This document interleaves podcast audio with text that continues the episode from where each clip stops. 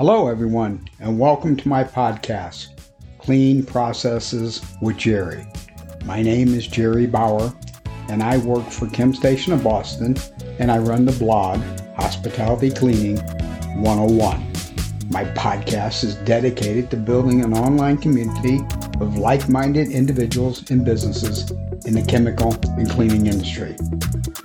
We're going to share ideas, tips, solutions, and even some stories to solve problems and hopefully expand our markets. Please join me every other week when we frequently will introduce a special guest that just might be you. If you ever have questions, feel free to reach out and I will answer on a future podcast if you so like. At the end of today's show, I will include my contact information. Today, I am dealing with one of my biggest pet peeves, and that is dirty silverware. Please hang around until the end because we will be giving away gifts to two winners. Let me set this up for you a little bit. In the year 2014, after moving here to the East Coast, I designed a website blog to try to market myself or to actually add a personal brand touch. When I left the Midwest, I'd already had a marketing network set up. I knew different people through distributors from where I worked, actually from where I went to college, because I took up hospitality management in that field. So I knew a fair amount of people.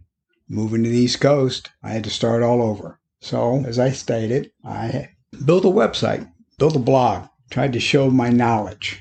It's more of a hobby than anything else.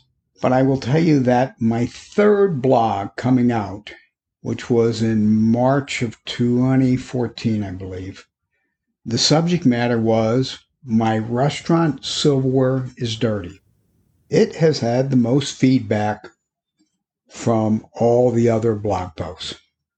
Some people have contacted me via email, phone, and actually a couple times from other countries who wanted to talk to me about my views, opinions, and solutions. In addition, once I was approached by a silverware mm-hmm. manufacturer who tried to pay me for a consultation to advise him on his new cutlery line. I was also contacted by an engineer in the UK trying to design a new product to be used inside the dish machines to eliminate the problems. I never expected this success because writing is not my best suit. And storytelling is, is what I've been told. And that's why I started this podcast. So much has happened in the past eight years, mainly looking back at the past two years as we still fight COVID. Is there a correlation between the two of COVID and dirty silverware? Most definitely. Now, I'm not saying silverware in a restaurant can transmit COVID. However, I am sure it has happened. However, I can guarantee you many hospitality operations can do a better cleaning job for the public, and we, the public, deserve it. In my first blog, I wrote that dirty silverware is the first thing a patron would notice and it might put them in a bad mood. I don't care if you have a celebrity chef making a million dollars a year and you only serve prime meats. If dirty silverware is on the table, it's going to set the mood for the patrons thinking everything in the back is messy and dirty. Also, since my first blog on the subject and before COVID, a Consumer Report survey interviewed over a thousand individuals asking for feedback on the cleanliness of the restaurants that they visit most often. Dirty utensils were the number one issue that restaurant patrons complained about. 76% of respondents said that forks, spoons, and knives were not up to acceptable levels. Just so you know, number two was dirty bathrooms. And I've done a blog on that, probably do a podcast on that one day as well. Going back to the consumer reports, with number one being silverware. The research didn't touch on the specific of which germs appeared on the silverware. However, it did prove that this is a real issue in the food industry. Remember, if you're lucky enough enough to be greeted at the front door by a host or hostess, you then are seated. You might be seated at what you vision as the perfect seat. And before you even look at the menu, you notice the silverware and it's dirty. The only thing I can say is yikes. Nothing should turn your spidey senses off more unless you went to the restroom and saw the whole toilet overflowing. Please also understand recent studies have shown that patrons who notice dirty silverware will frequently never return for another visit. People ask me all the time why restaurants end up with dirty utensils. And in my opinion, it comes down to this Number one, kitchen management is not following the chemical manufacturer's recommendations for the silverware pre soak. Instead, some are actually enzyme based and they're being used in extremely hot water. When you do that, all you end up is with pretty blue water since the enzymes never come to life. Hot water kills enzymes. Number two, some kitchens try to go cheap and use some off brand pot and pan soap instead. Unfortunately, nothing affects a dish machine more than adding some bubbles.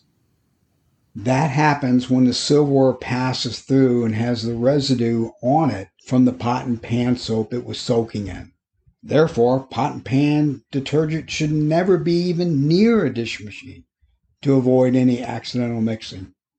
Number three, not allowing the silverware to sit in a solution for an adequate amount of time. It needs to sit in there, usually per the manufacturer, five or 10 minutes. I was a dish machine operator. I've been in hundreds of kitchens. If they put it in there, it has to sit in there for a little bit. What frequently happens is the restaurant, country club, catering venue doesn't have enough silverware. So the wait staff comes back, yells at the dish machine operator, they need more silverware. He's lucky to run it through the dish machine once. It comes out, goes right back out. It hasn't sat in a solution. It hasn't been sorted, pre sorted, or put away properly. Another thing is they don't change the solution. That's number four. The solution that the chemical is in with the silverware. Frequently, it becomes cold, dirty, and greasy. That's a good time to change it. That's actually a time where it should have been changed already. Always follow the manufacturer's recommendations, and hopefully, they've supplied you with a wall chart. Number five, my favorite pet peeve, is soaking silverware in a bus tub but having it so full that half of the silverware is out and it's not even in the solution. My favorite expression is kind of like taking a bath with socks on. You're going to end up dirty. Number six, the first silverware washing should be done on a flat rack and only a couple inches deep. I hate to tell you the times I've seen silverware mounded in there. In the middle layer, doesn't even get wet. Number seven, after all, the silverware should be put in an upright cylinder with the eating end exposed and put through the dish machine next. After that, it is passed on to another cylinder where the eating end is down, and then anyone who touches it then from then on are only touching the handle. I've already mentioned this is not having enough inventory of silver on hand. If food service doesn't have enough silverware, the dish machine operator is always being pushed to cut short all proper procedures to get done what needs to get done. This does not work and results in unclean utensils. Recently, in the past six weeks, I ate at the Chili's. I actually ate it two nights in a row because I was staying in a hotel in Boston and it was right next door very convenient to go to. The food was very good. I hadn't been out to a lot of restaurants in the last two years. and I was satisfied with everything. My only contention was, and I don't know if this is a Chili's thing or this is an Ecolab thing, and this is nothing negative against Ecolab, the chemical company, but they're putting silverware in a little plastic bag now as they hand it to you. Well, the advantage is is that you're saying, well, no one's touched it recently. However, someone still had to touch it to put it inside the bag. Ecolab has their name out on the front saying that silverware has been cleaned by Ecolab. I assume someone thought this was a great marketing trick. This is great. The problem is, is what happens if I opened it, which I did, and the silverware was still dirty? Didn't the operator who put it inside the bag notice this? Again, not blaming Ecolab for the dirty silverware. Their products are good. In summary, the proper handling of silverware is a process that must be done correctly to give us, the customers, a clean and sanitized utensil. Shortcuts can leave the silverware either dirty or with a cloudy haze that is very unappealing. Now, the handling of real silverware is basically the same procedure as above. However, you need to add aluminum foil to the solution. Listen, this is going to be a podcast or a blog or post for another day. As we wrap it up here today, I wish to thank each and every one of you for joining me. Please continue to like, subscribe, and share the podcast as you have. As I promised, there would be prizes for anyone, well, not anyone. It's going to go to the first two people who sign up at the website, Hospitality Cleaning 101. A pop up will come up about the chemical cost of the year 2022 of the four truths on cleaning and chemical costs. If you sign up and you're one of the first two, I will send you a $10 gift certificate to Amazon. No strings attached. Again, if you have any questions concerning this podcast or a blog, please don't hesitate to contact me at Jerry at Hospitality Cleaning 101. Have a great day. Continue to wash your hands for 20 seconds and stay safe. Thank you.